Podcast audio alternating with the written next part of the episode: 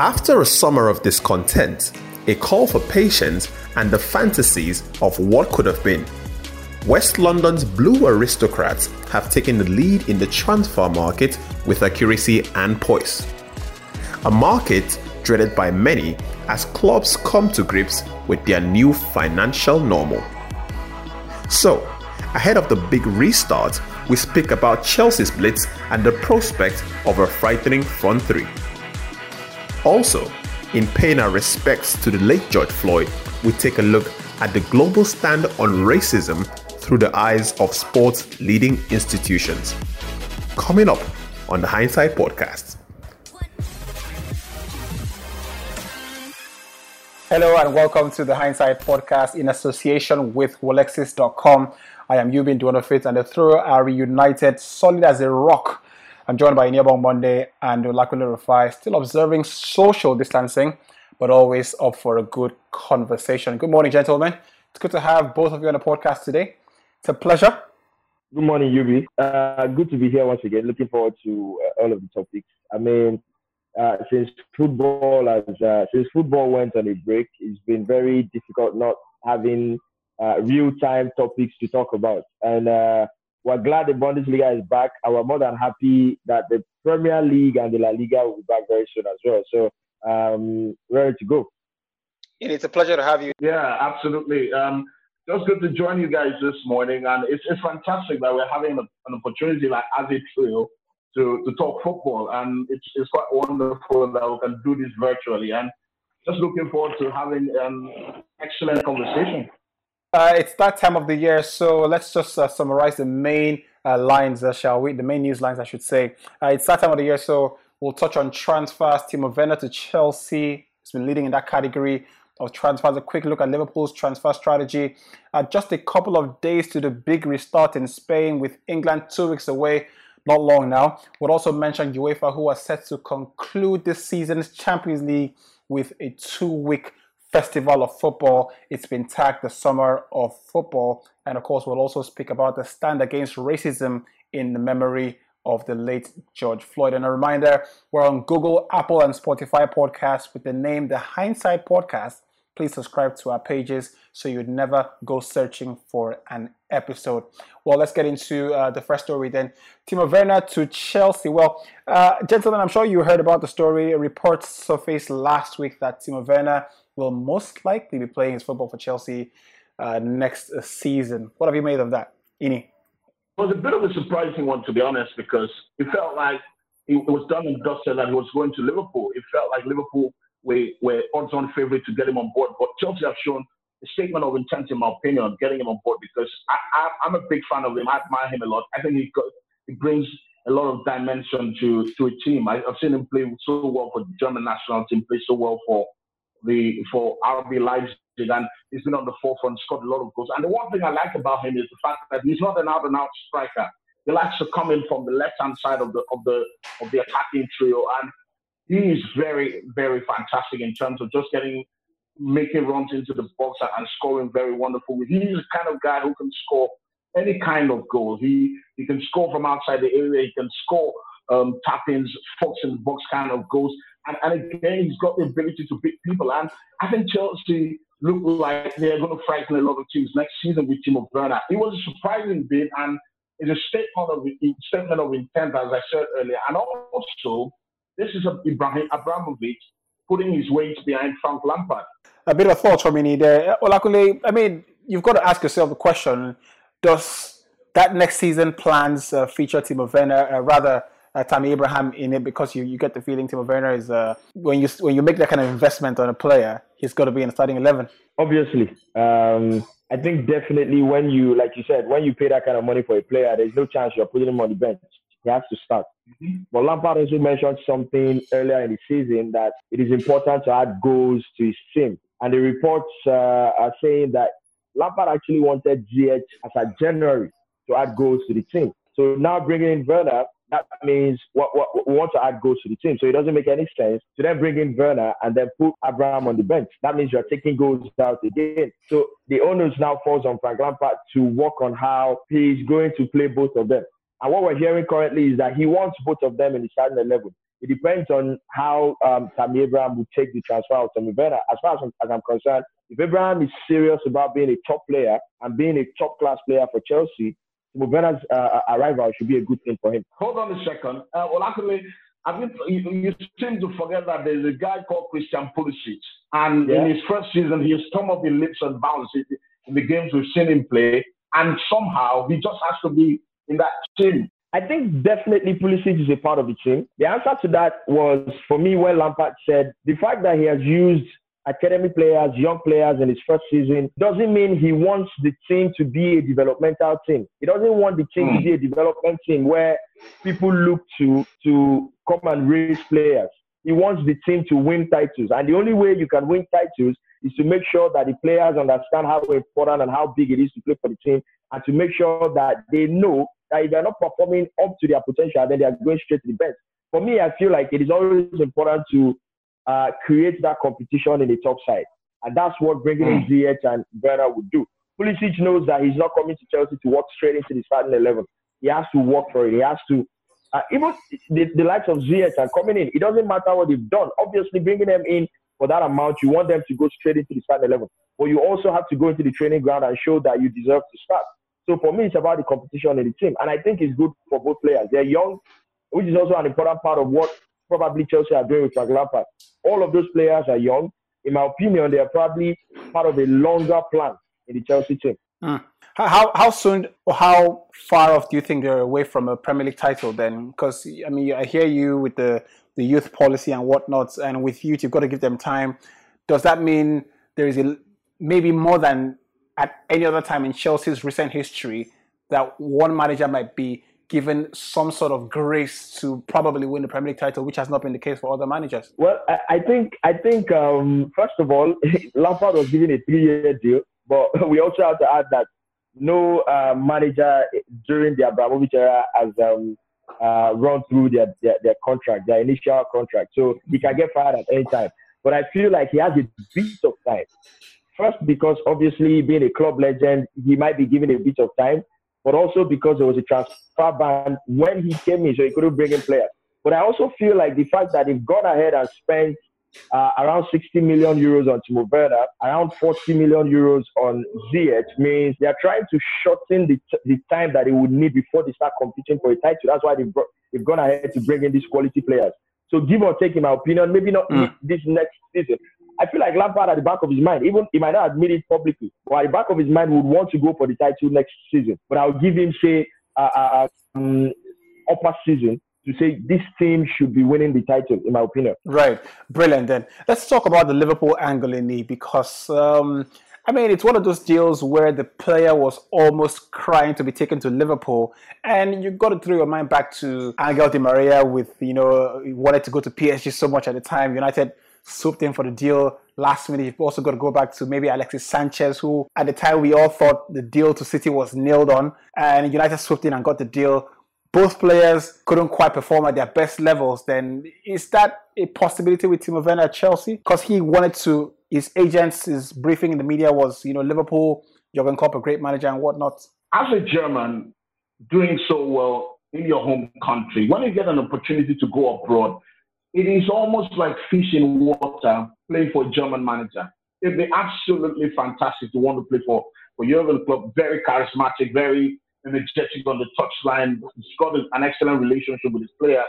And I'm sure that could have been one of the factors that Timo Werner was looking at when he wanted to move to Liverpool. But also from a football point of view, I would have thought it would have it would be a very bad footballing decision if he had got to Liverpool because certainly he won't play. Divock Origi can't play because Liverpool are always going to have that trident in Salah and Firmino and, and Sadio Mane. So it's always going to be difficult. But maybe, just maybe, the fact that Liverpool didn't take the opportunity to sign him can't be a kick on the backside for him. Can't be that kind of thing where he says, I've got to prove them wrong. I've got to show them that I've got the quality to play for a side like Liverpool. But Chelsea, a massive club, a massive club in the past 10 years, they've shown that, the past 15 years actually, they've shown that they can win titles. They've shown that They've got quality, five Premier League titles in the last 15 years. It's not um, a mean feat, to be honest. And for Timo Werner, it would be about proving himself in the Premier League because there's still questions about the fact that can he cut it in the big time. The German Bundesliga is great.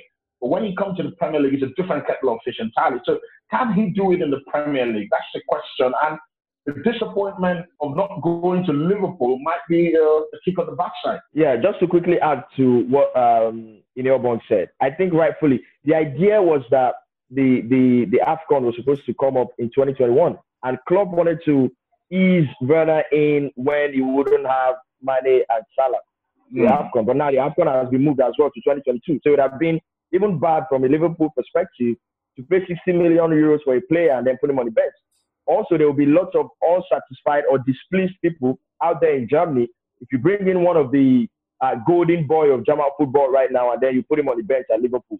So uh, financially, football reason, from the angle of the player, it doesn't feel as much as he wanted to play for uh, um, for Jurgen Klopp, and it feels like the football at Liverpool would match his uh, uh abilities there are other important factors that were pointing to the fact that it might not be the best move for him to go to Liverpool.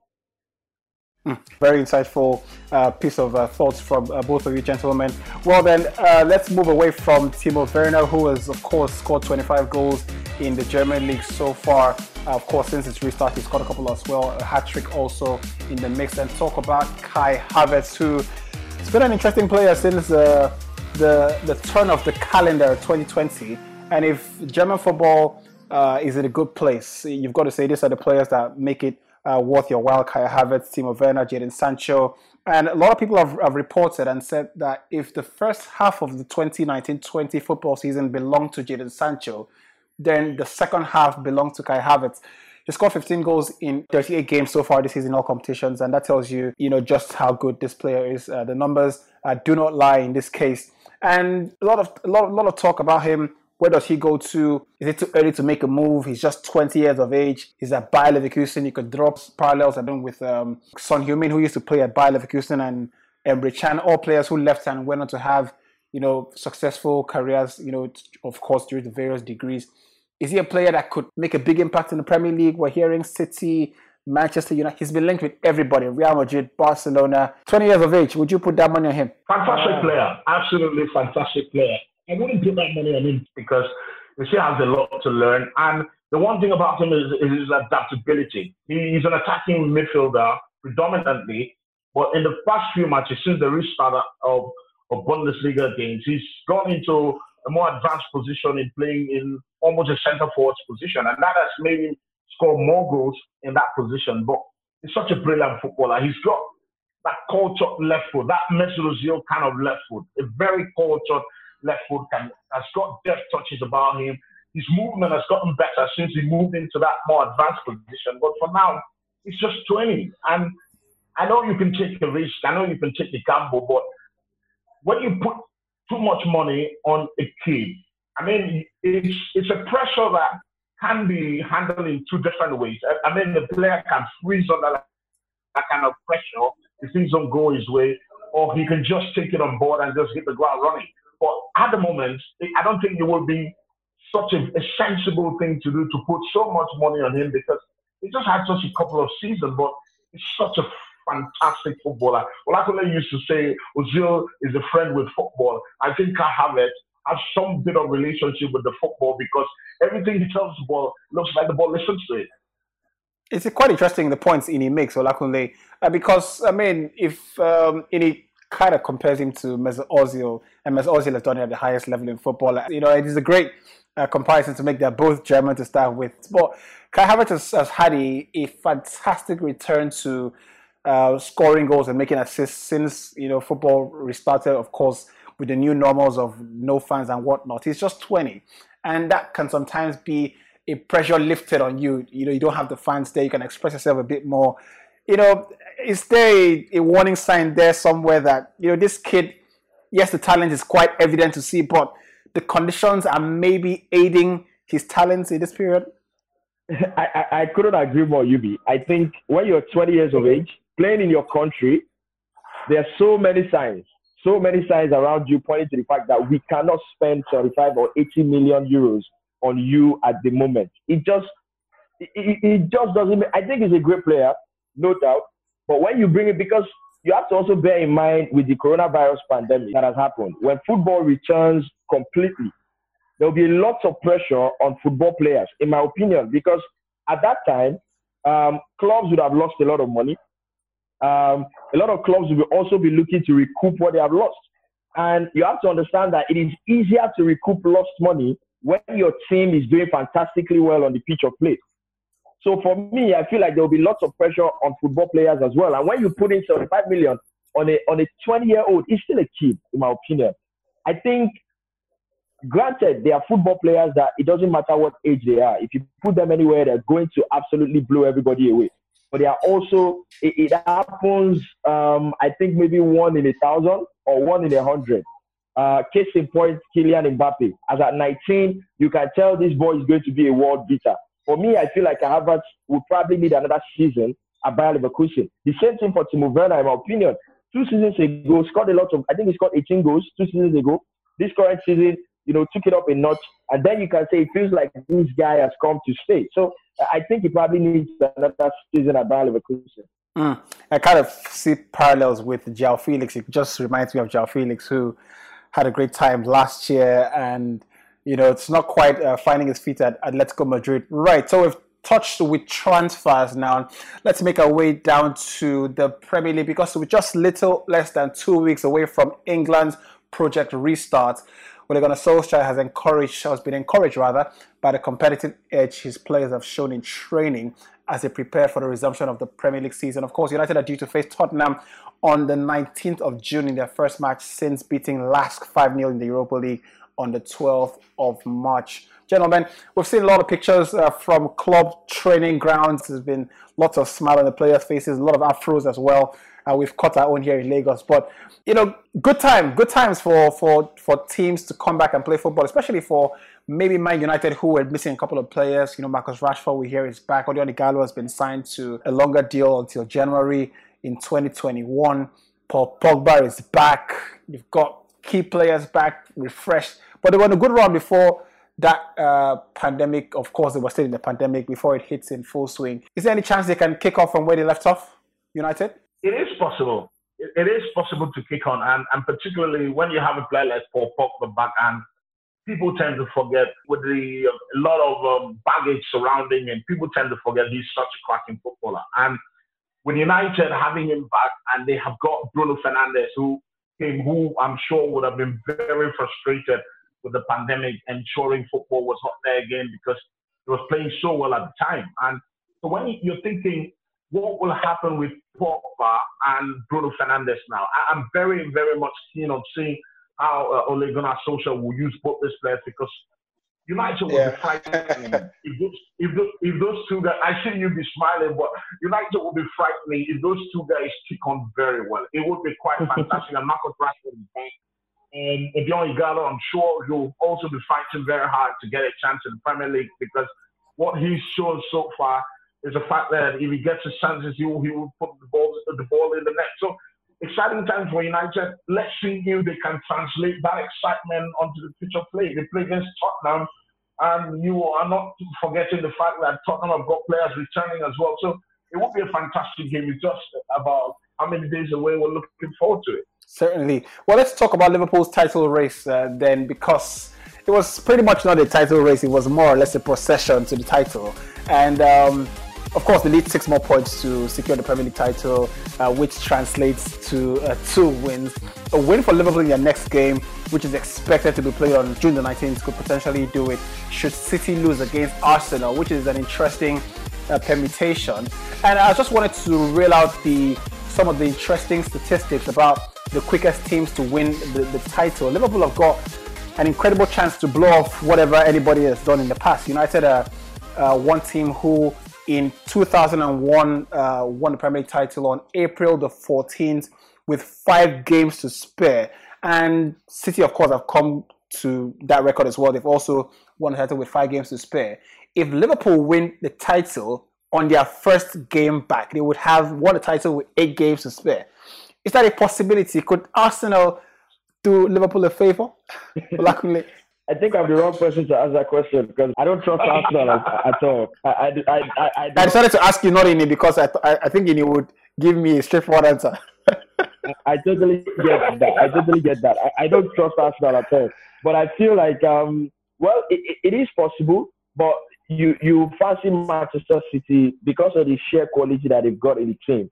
Um, I think it was just last night. I was looking through Manchester City's squad again, and it's just it, it, it's impossible to have that that kind of squad. You always expect that the opposition will get overwhelmed. But Arsenal, I, I think they showed a bit of um, a bit of quality, a bit of promise as well. I hope the situation with um, Pierre-Emerick Aubameyang do not derail them, do not distract them. On their day, Arsenal, I think they can throw in uh, a, a spanner in the works against uh, Manchester City. But give or take, Liverpool uh, still definitely going to win the league. I would have loved them to win it on the opening weekend back after. Uh, so the rest of the rest of the Premier League can just get the business sorted out. We can just face our business and just let them go their way, right? So, but but I doubt I doubt that I doubt that because coming back, also uh, these clubs players will know that we need to hit the ground running and we need to start really quickly. I think Leicester City are still within touching distance of Manchester City, if I'm not mistaken. Mm-hmm. So uh, City definitely will not want to re- uh, relinquish that second position. So I think it's a difficult call. I don't see Arsenal doing it. Would it, wouldn't it reinforce what a brilliant season Liverpool have had in a, if they win a title after their first full 90 minutes? Of course, if Arsenal won against City, wouldn't it just reinforce the or maybe silliness in people's opinion that oh, the season should have been null and void because they've had such a such an incredible season. And people might forget that but I mean we we are not going to forget that. Liverpool had such a great season. It was almost unreal. Yeah it, it, it was not almost unreal. It's been an unreal season. Forget the game against Watford but Liverpool have been have been unplayable at times this season. They, they've been absolutely phenomenal. From day one they've not let their foot off the pedal. They played so well the pandemic came in and put a bit of a um, a bit of disappointment on the faces of the fans because when you stay for 30 years and not win a title, and then in fact get an opportunity to win the title, and then you're not going to be in the stadium, it, it takes a bit of the gloss away. But the truth of the matter is that Liverpool have been an outstanding, outstanding side this season. For people who were calling um, for, for the shield to be to be null and void, I forgive them. I heard it again, but I forgive them. I forgive them now because I would never understand how someone with a, a wicked mind will say it needs to be null and void after someone has been for so long. it, would, it would be fantastic.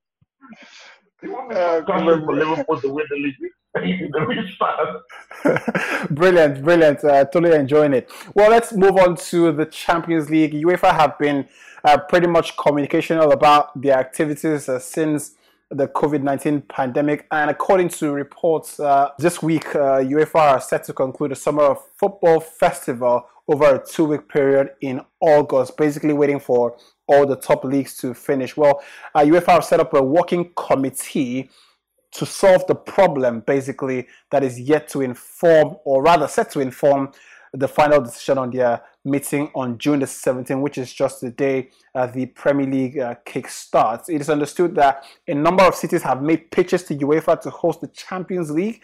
Uh, UEFA would prefer to have everything in one place, right? So, as opposed to having uh, home and away games, you know, logistics of traveling, some countries might not still open their borders and whatnot.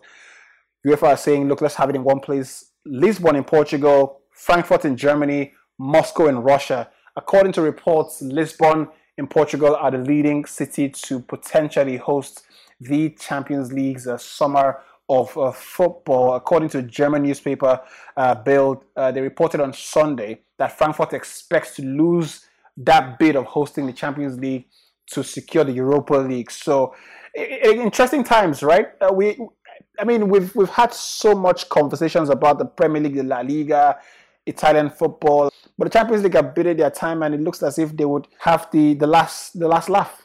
Yeah. Uh, how about they take it to New Zealand? Because right. we're hearing uh, New Zealand are now coronavirus free.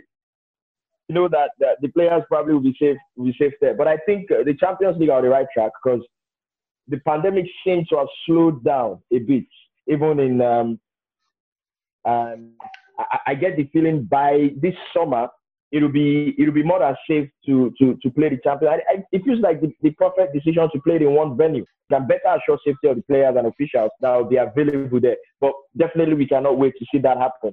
We're hearing uh, quarterfinals would be one-legged affairs. We're hearing the semifinals would also be one-legged affairs. Um, I'm, I'm wondering what that does to uh, Chelsea, Bayern Munich. I wanted to take your opinion just before we leave the Champions League conversation on Bayern Munich and PSG. Bayern Munich have got uh, two games to wrap up the, the German League title, and they would probably be finishing the, the German League on the week the Premier League resumes, and that would give them a full month of non-action till Champions League resumes in August. And at the moment, you would say Bayern Munich are probably your odds-on favorite to win the Champions League because they're playing in probably the most efficient way since Jupp Heynckes uh, left the team. I mean, what what do they do? How do how do they stay in reckoning to win another Champions League title? And if you throw in PSG into the mix, they haven't. Their players are still in in Spain. Herrera was talking to the Athletic this week. Is still in Spain. How do teams like PSG and Bayern Munich, you know, come back to to some sort of competitive action, especially for PSG? It's a massive conundrum because uh, you can either look at it in two ways. Um, Bayern have been playing since 16th of May. They've been playing some football, and at least for the entirety of um, another two weeks, they'll still be playing football. And after that, they don't play any kind of football. So that for me takes away a bit of com- competitiveness from them because you can train all you want, but if they're not playing competitive matches, except they will tell me they're probably going to be playing some friendly matches building up to Champions League. And for PS, it's even more dire because they haven't played any football since March. They've not March. played any kind of football, and it's quite difficult since March. So it's it's even more difficult for PSG, and it, it's quite frustrating because what you want is I think it was Lakune who once mentioned that being match fit and being fit are two different things because you can be fit training regularly, but you're not match fit, and that the mentality you, you go into a football match with and the mentality you go into training ground with, it's uh, two different things because the fire is not in your belly when you go into a training ground. So very difficult. I don't know how they're going to do it. It's going to be a massive, massive problem for them, and just have to find a way. But for, for Bayern Munich, it's even easier because I think Bayern Munich are, are safely through to the next round. They won comfortably in the first round. I think they're going to give Chelsea another hiding because they're playing so well. But for PSG, it's even more. I mean, what, what, hold, hold on a sec, Ini. Would, would that game be played? Because I mean, if the, if the quarterfinals would be, help me out here. The Chelsea Bayern Munich game was the round of 16, right? Yeah. yeah. Right. Okay. Solves the problem then. So uh, basically, they move on to the next round, uh, or do they play? I mean, do Chelsea need to play that game for any reason? no, Chelsea would be. If I were Chelsea, you'd be. If I were Chelsea and you tell me not to play the second leg, I'll be absolutely livid. I'll be angry because it's football. Anything can happen. Chelsea can believe that they can get, they can overturn the, the, the deficit. So you can't say they shouldn't play the second leg. It will be very unfair on Chelsea. Mm. Right, let's uh, talk about uh, the events of the last two weeks. Then hopefully uh, we can uh, end the show uh, just in a bit. Right, uh, I'm sure you must have heard about Colin Kaepernick, who in 2016 frequently took a knee during the national anthem to take a stand against police brutality and racial injustice. Well, four years later, his protest is widely viewed as prescient. Uh, global opinion has quite shifted in that period of time, so much more that people are now vilifying those who attacked Kaepernick or misinterpreted his stance. Well, last week, the U.S. Soccer Federation's board of directors is, were considering a possible uh, repeal of the policy requiring national team players to stand during national anthems. Uh, that's according to reports on the ESPN, of course. Uh, the NFL did come out to say, uh, Olakunle, that they were wrong to not support players, you know, who wanted to uh, voice their support against uh, the inequality, institutional inequality in the system. I mean, it's been such a torrid time for, you know, sports people over the last couple of years, especially with r- racism. But it looks as if though the momentum is gathering, and surely we're, we're, we're almost there. It, it, it, does look like the momentum is gathering, but um, my my from, as an outsider, because I, I don't live in the United States, but as an outsider, I've always felt like racism out there is the systematic way it has been uh, engraved into the system, right? Now, with the NFL that you've mentioned, four years after Kaepernick's um, protest that they were wrong not to allow players to, uh, you know, to protest the uh, during the national anthem, to take a knee. Mm-hmm. And that has been the scary thing for me across uh, during all of these protests going on. Is the performances. People, for me, people are just as opposed to um, genuinely meaning what they, what they're doing. Because if you're not performing, Colin took a knee four years ago. Now, four years after his statement about it, I would have expected that they mentioned his name specifically and even apologized to him. Because after taking a knee, they more or less ostracized have a team after that season concluded. Has not been able to play in the league since that time, since that particular season ended. And they gave a speech. Nobody mentioned that they, you know, they a press release. Nobody mentioned his name. Nobody said anything about how they treated him for the past four years. So for me, it, felt like they were just performing. So I don't know where it goes from here, but I feel like I've always thought about the fact that black people, black players out there need to stand up for themselves, do what they have to do. Because if you wait for this for uh, people at, at, the at the end of affairs to change things for you, I don't think it's going to happen. For me, I don't think it's going to happen. And also that um, by and large, compared to what has happened in the last couple of years, it is still a step in the right direction. Right, brilliant. Of course, uh, remembering George Floyd is one of the things we're doing on the podcast today. It would not be complete without paying our respects to uh, the young man who was killed in cold blood on the 25th of May. George Floyd, who was black, died in Minneapolis after Derek Chauvin, a white police officer, kneeled on his neck for more than eight minutes. Chauvin, who was fired, has been charged with second degree murder. Uh, three officers, other officers, have been charged with aiding and abetting a second degree uh, murder. Well, as you would expect, Ini, Liverpool's manager Jurgen Klopp has said he's proud of his side's Black Lives Matter tribute in training earlier last week. You've got to say it started a, a wave of uh, football's participation, if you like, in what we've seen across the globe as well. Leicester City also put out a picture as well. Uh, Chelsea also in the mix. Uh, it kind of feels like even though it's uh, it's slow, but maybe for one more time a conscious effort to raise valid awareness. it, is really, and when when you think of it, and the the whole episode of George Floyd in the past few weeks, it feels like a deja vu. We've been here before. We've talked about this thing before. But there's a lot more intensity now. There's a lot more aggression now. There's a lot more action now. People are out there on the streets saying this is wrong, this shouldn't be happening, this is not right, and all of that. And it's great to see the momentum. And like Olakunle said, it's a step in the right direction. I totally agree that something that has not happened before is happening now. People are more conscious. Even the white people who never used to understand. I saw a tweet the other time. Someone said the fact that as a white person, you actually do not see that you get privileges as being white. Yeah, it's actually what makes privileges more sacred for the white person. You know, I saw a tweet that a guy said, I once paid uh, a, a, um, a, a $20 bill that was not original.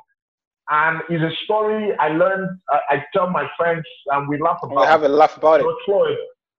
He, and he said for George Floyd, it was a death sentence. And it's, it's a privilege that white people have enjoyed over a, a long time, and they're now getting to see that it's actually been a privilege for them. And it's great to see the awareness. It's great to see more black people, more in, in terms of just being aggressive in their approach. It's great to see them just come out and really voice their opinion. Absolutely uh, touching as far as the death of George Floyd, and we'll keep uh, his memory in our hearts. And hopefully, uh, this wave of protests across the globe uh, makes some change. Our Bayern Munich, Borussia Dortmund, and Hertha Berlin paid tribute to the Black Lives Matter movement on Saturday with pre-match T-shirts and armbands. So Bayern Munich wore T-shirts uh, before their 4-2 win over Leverkusen that read um, "Red Against Racism." Hopefully, uh, the football returning in full swing doesn't uh, sway or dampen the mood. Uh, you know, kill the momentum of the, the Black Lives Matter uh, movement. Right, um, let's get away from that because even FIFA have also urged football competition organizers uh, to apply common sense and consider not sanctioning players demanding justice for George Floyd during the matches. Hopefully, the Premier League follows suit when it eventually returns. Gentlemen, we've got about uh, five or six minutes before we wrap up on the podcast, but it will not be complete without mentioning the La Liga, which is back. Uh, action gets underway on Thursday uh, with Sevilla against Real Betis. Levante travel to Valencia on Friday. Barcelona at Mallorca on Friday, uh, on, on Saturday, and of course Real Madrid at home to Eibar. It's just incredible to see Lionel Messi kick a ball about, isn't it? yeah, very very interesting. Very interesting, guys. I, I think uh, even before the the pandemic hits, I think the, the La Liga this season has been uh, probably a, a, little bit weird, you know, from the La Liga season that we've had in, recent times, you know, from how close it's been between Real Madrid and Liverpool uh, and, and Barcelona, I beg your pardon. Uh, the fact that Barcelona are now very dependent, they, they are more dependent on Messi now than ever, ever. Real Madrid, they've been very inconsistent.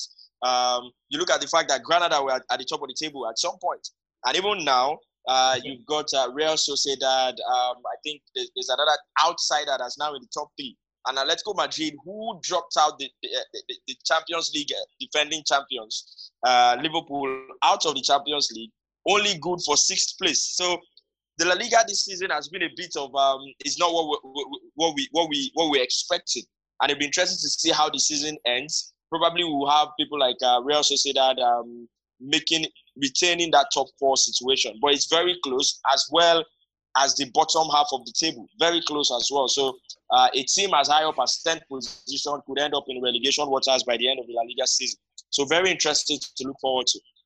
Well, uh, very interesting, like Olakunle rightly mentioned. And just to refresh ourselves with what the La Liga table looks like, Barcelona at top with uh, 58 points, actually. And of course, Real Madrid are in second place with 56 points, just two points uh, difference between the top two positions. Sevilla, who are having a great season so far, a couple of points off Real Madrid with 47 points in third place. Real that find themselves in fourth, Getafe in fifth, Atletico Madrid, like luckily rightly mentioned, uh, in sixth position. Valencia, uh, who of course are also in action on Friday, are in seventh uh, position. It is important to mention that the Royal Spanish Football Federation gentlemen have announced that uh, upon the return of football on Thursday, uh, in all professional and non-professional competitions, a minute of silence will be held uh, before all the matches in memory of those who have died from uh, COVID 19.